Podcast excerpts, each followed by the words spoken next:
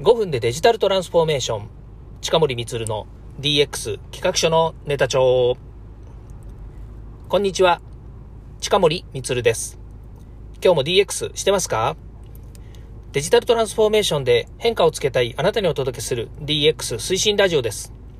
AI、IoT 生産性向上新規ビジネスひらめきアイディア社会課題解決など手軽に使えるネタ帳として公開しています。身近な話題をほぼ毎日配信してますので、ビビーと感じたら Twitter、Facebook でいいねやフォローをお願いいたします。はい。改めまして、近森光です、えー、今日の放送を撮っていきたいと思います、えー、今日はですね、土曜日ということもありまして、えー、自分のですね、個人的なこと、それからちょっとブラック的なことをですね、お話しする回になっています。え今日お話しする内容ですね、全然ブラックじゃないっていうとこもあるんですけれども、あの前からですね、健康管理のことについては少しお話をしています。え私もですね、こう見えてですね、あのいろいろ体にですね、やっぱり不調があるんですよね。で、それはね、あの過去回もちょっと聞いていただければと思うんですけども、まず一つはですね、やっぱりこう、なんていうんですか、あの、えー、健康診断を受けた後の、えー、状態がね、こう悪いところがやっぱあるわけですよ。それ何かっていうと、え、ー、と、私の場合はですね、コレステロールが高い、コレステロール値が高いんですよ。で、なんかね、もうこれ改善しようにも家計なんですよね。うちの母も高くてですね。で、うちの兄弟も、えー、結局高いということもあってですね、これはもう家系というか、本当にもうね、血筋なんですよね。きっとそういうのがあるんでしょう。先生からもそういうふうに言われてるので、まあ、コレステロールは高いんですけれども、他の数値をね、あの結構頑張って、えー、低くしたりとか、えー、そういったことをですね、しながら、健康管理に努めています。まあ、その一つにですね、やっぱり日々の生活の改善っていうのがあると思うんですね。例えば食事に関して言うと、うちの妻が結構しっかりですね、見てくれているので、うんと、油物とかね、それから暴飲暴食、それから、うん、なんですかね、あの、私もほらテレワークしてたりとかすると、どうしてもね、こまめにこう、えー、軽食ではなくなんだ、そのおやつとかね、そういう甘いものとか取りたくなっちゃうんですけど、やっぱりそういうのもですね、取りすぎないようにっていうことで、あの配慮してもらったりとかしてるんですよね。まあ、それは自分の健康管理なんで自分でやれよって話なんですけども、やっぱりなかなかね、あの自分の欲求というものは抑えられなかったりするわけですね。まあ、そういうこともあって、まあ、そういうこともあってっていうのは、あのまず健康管理っていうのがあるのと、それから、えー、っと健康診断での結果、そしてあと体重なんですけど、やっぱり運動不足がね、こうたたっていて、それはコロナになってから特になんですけども、運動不足がたたっていてですね、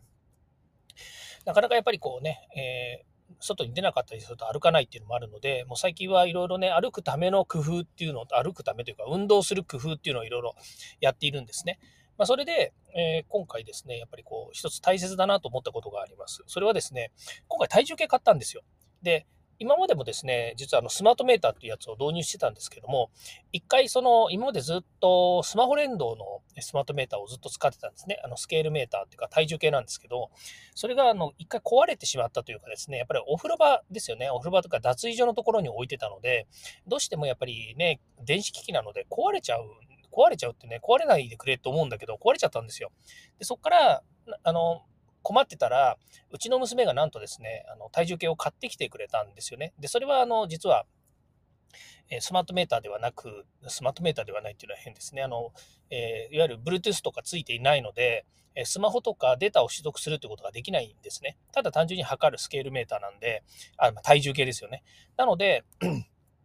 えっ、ー、と、今回ですね、久々にその、えー、Bluetooth 付きの、しかもいつも私が腕にしている、シャオミの、えー、まあ、えっ、ー、と、私がつけてるのはスマートバンドっていうね、シャオミのやつなんですけども、これのメーカーですね、シャオミ中国のメーカーですけども、それのスマートスケールっていう、えー、ものですね。これが、あの、安かったんですよ。この間 Amazon のセールの時に安かったので、買っちゃいました。ということで、まあ、届くのに1ヶ月ぐらいかかってですね、あのそんなに人気なのかななんて思ったんですけど、あのつけてみたんです。つけてみたっていうか、その、えっ、と、置いて、で、セッティングしたんですよ。でね、それでまあ、あの、わかることっていうのがありまして、まあ、それが今日のネタなんですけどね、その健康管理を可視化する生体データで見ることの大切さっていう話なんですよ。で、これ、あの、前から健康管理についてはね、データで見ましょうってことを言っているし、私のセミナーとかね、講演会でも定点観測のように皆さんスマートメーターつけてますかっていう話。これは一つはテクニカルな技術的な話のネタと、それからあのそういった身近な IoT ということで自分のね、生体データを取ることで自分の健康管理っていうものがもう身近にこう、あの顕著に分かりますよってことを話すためにやってたんですけども、なぜ自分がそのつけてたり、自分がこう測ってたりするのに、ね、こう、データ取れてなかったっていうのはね、非常にまあ問題だなと思って、今回そう取ったわけですね。で、今日セッティングするのに取ってみて分かったことがありまして、それはですね、あの、えー、なんだ、その BMI とか、それからなんだ、脂肪、ん？体脂肪とかですか？そういったものがやっぱり出るんですよね。出るって言ってるのは、結局自分の体重とか身長とかっていうのを基礎データを入れておくと、そこから分析して、えー、出してるだけの話なんですよね。で、これはあの BMI とか、それから基礎代謝みたいなものっていうのは、測る、その、係数っていうのがあるわけですね。計算値があるわけなので、それによって出されてるだけなので、何ら、あの、体からね、取ったデータだけで終わってるわけではないんですけれども、その中でやっぱりね、水分不足っていうのがね、こう、あったんですよ。でね、水分不足っていうのがですね、これ、妻から随分言われてて、毎日ね、水飲む量が少ないですよっていうのを言われてたわけですよ。で、私コーヒー大好きなので、1日コーヒー2杯も3杯もね、多い時だともう本当にたくさんコーヒー飲みます。で、その他にも、あの、水はね、やっぱり定期的に飲むようにはしてるんですけれども、妻からね、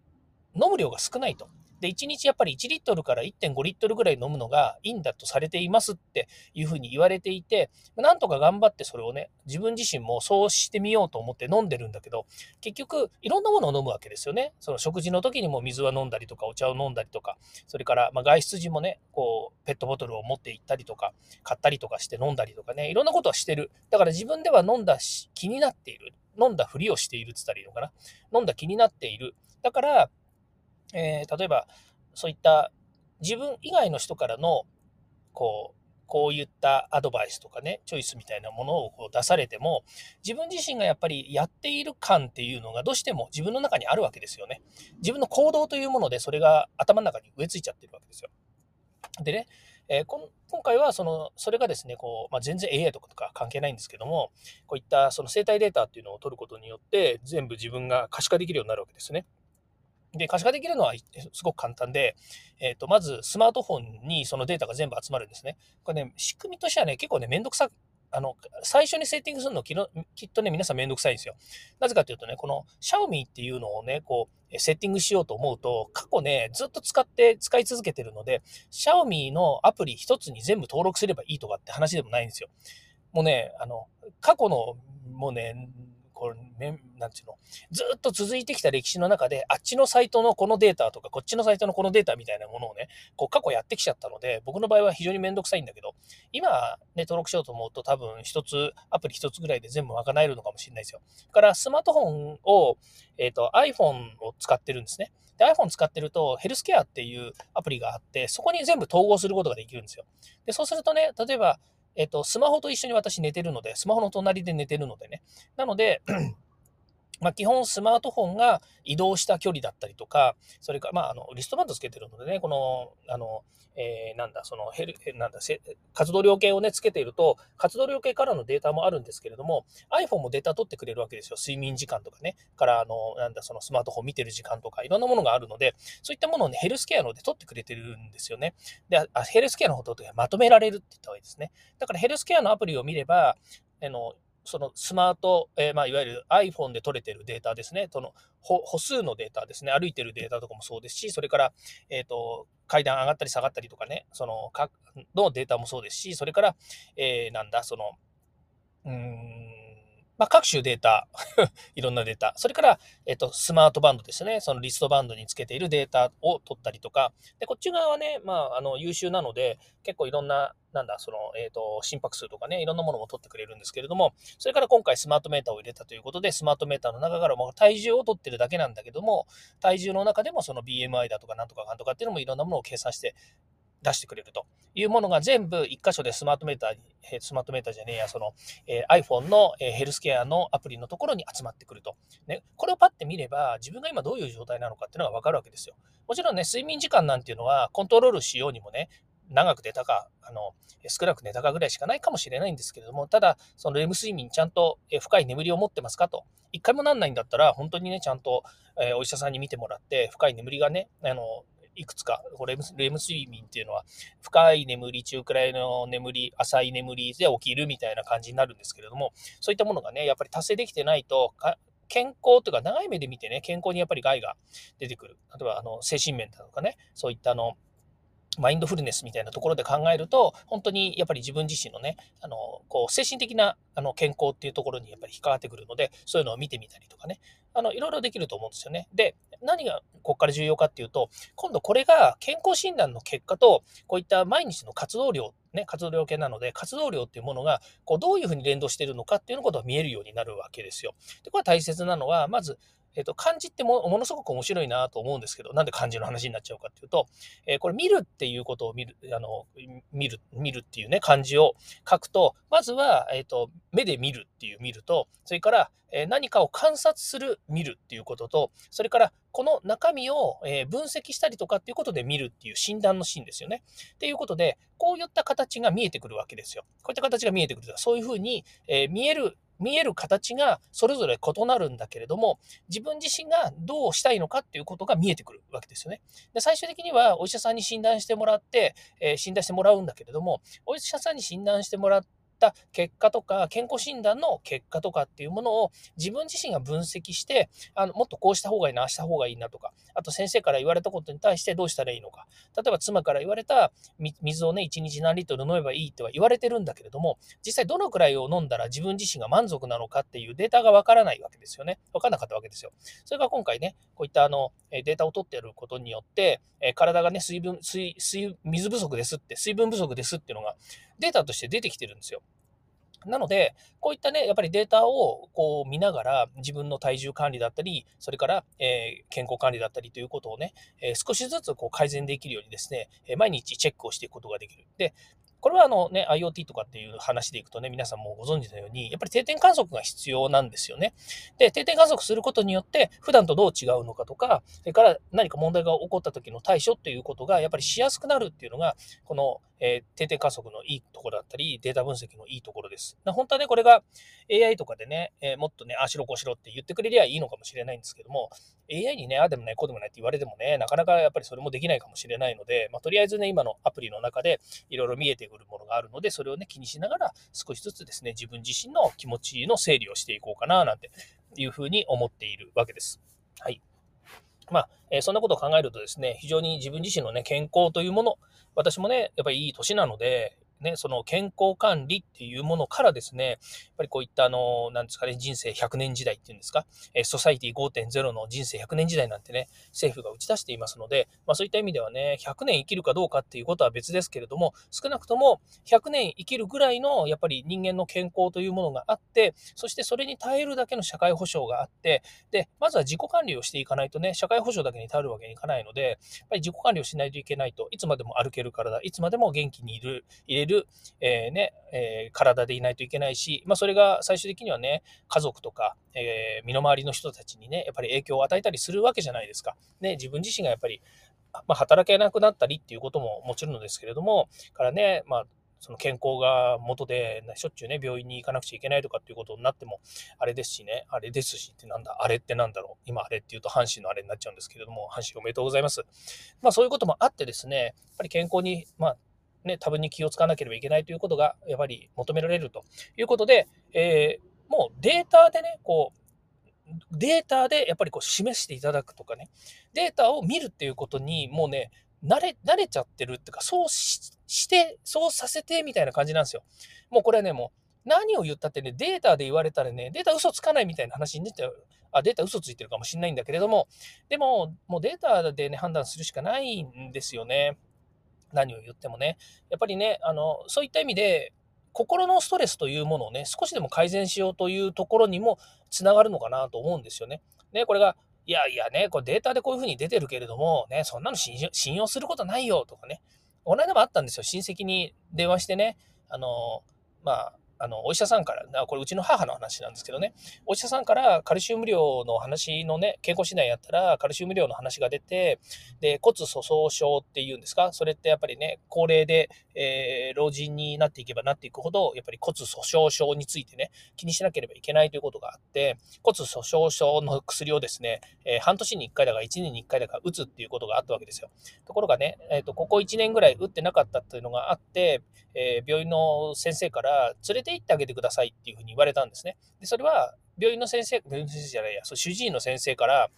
病院に連れてって、えー、薬を打ってくださいっていうふうに言われたんだけれども、骨粗鬆症の薬、ね、そういったものは、やっぱりね、年齢が高くなってくると、まあ、打ってもいいし、打たなくてもいいし、みたいなことをね、親戚が言ったんですよ。で、打たなくてもいいよ、みたいなことを言われたんだけども、それだってね、まあ、親戚が言ったから、うん、そうなんだよね、ではなくて、本当にそうなのかどうなのかっていうのがやっぱりわかんないわけですよ。先生の診断があってもね。なので、あの母を連れてね、え病院に行って、で、注射は打ってもらいました。それから診断をしてもらった結果、えっ、ー、と、打っても打たなくてもいいですと。ただし、こういう状況で、こういう状態で、えーちゃんと見てあげてくださいねとかっていうことはちゃんと向こうからあのアドバイスがあったわけですよね。だからそういうふうに、やっぱりね、最終的には先生のね、意見だったり、これデータというよりも先生の、先生のアドバイスっていうのも、まあ、ある、ある種のデータなんで、そういったね、専門家のやっぱりね、最終的な判断みたいなものをね、参考にして、えー決定をしていくということがやっぱり大切になってくるわけですね。まあ、その前にね、やっぱりデータっていうのがあって、えっ、ー、と、その主治医の先生はデータを見てね、その血液検査のデータとかを見て、母は今こういう状態なので、えー、一度、えー、病院に行って、こういうことした方がいいよっていうふうに言ってくれたわけなので、やっぱりね、そのデータっていうものからね、判断をするということは、勝手に私たちがもうね、あの、素人がね、勝手に判断してしまうっていうのは、やっぱり危険なことがあるんだよなというふうに思います。まあ、それがね、えー、健康管理とどうつながるの？って言われたら、やっぱりね、健康管理は自分自身で判断するところが非常に多いということもあるので、まあ、ある程度ね、データっていうものをね、可視化する、まあ、あの、適当にね、あの、最近歩いてないよねとか、それから体が重いよねとか、頭が痛いよねみたいなことっていうのは日々感じるものがあって、それはすごく直感的には大切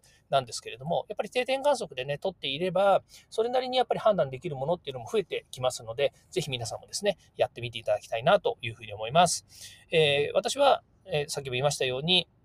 私の健康管理はまずアプリと、それからスマートメーターと、それから活動量計、この3つですね。あとは毎年1回行われる健康診断、会社の健康診断っていうのをしっかりと取って、えー、まあ、主治医ではないですけれども、かかりつけの先生に見てもらって、えー、何でしょう、そのセカンドオピニオンっていうやつですか。一応ね、あの見てもらって、で、良いか悪いかっていうのをね、やっぱり判断させて、していただく、判断していただいて、えー、自分自身のね、活動に落とし込んでいくということをしているということになります。はい。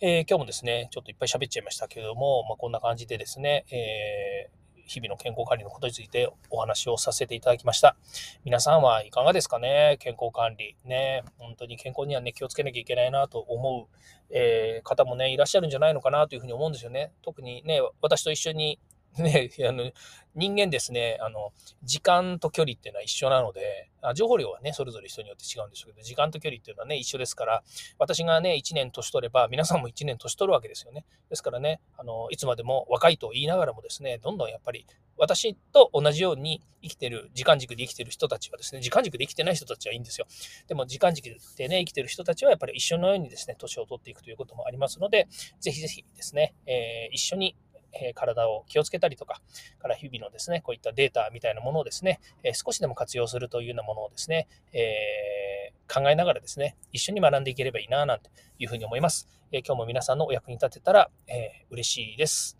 はい。ということで今日これで終わりたいと思います。今日も聞いていただきましてありがとうございました。ではまた。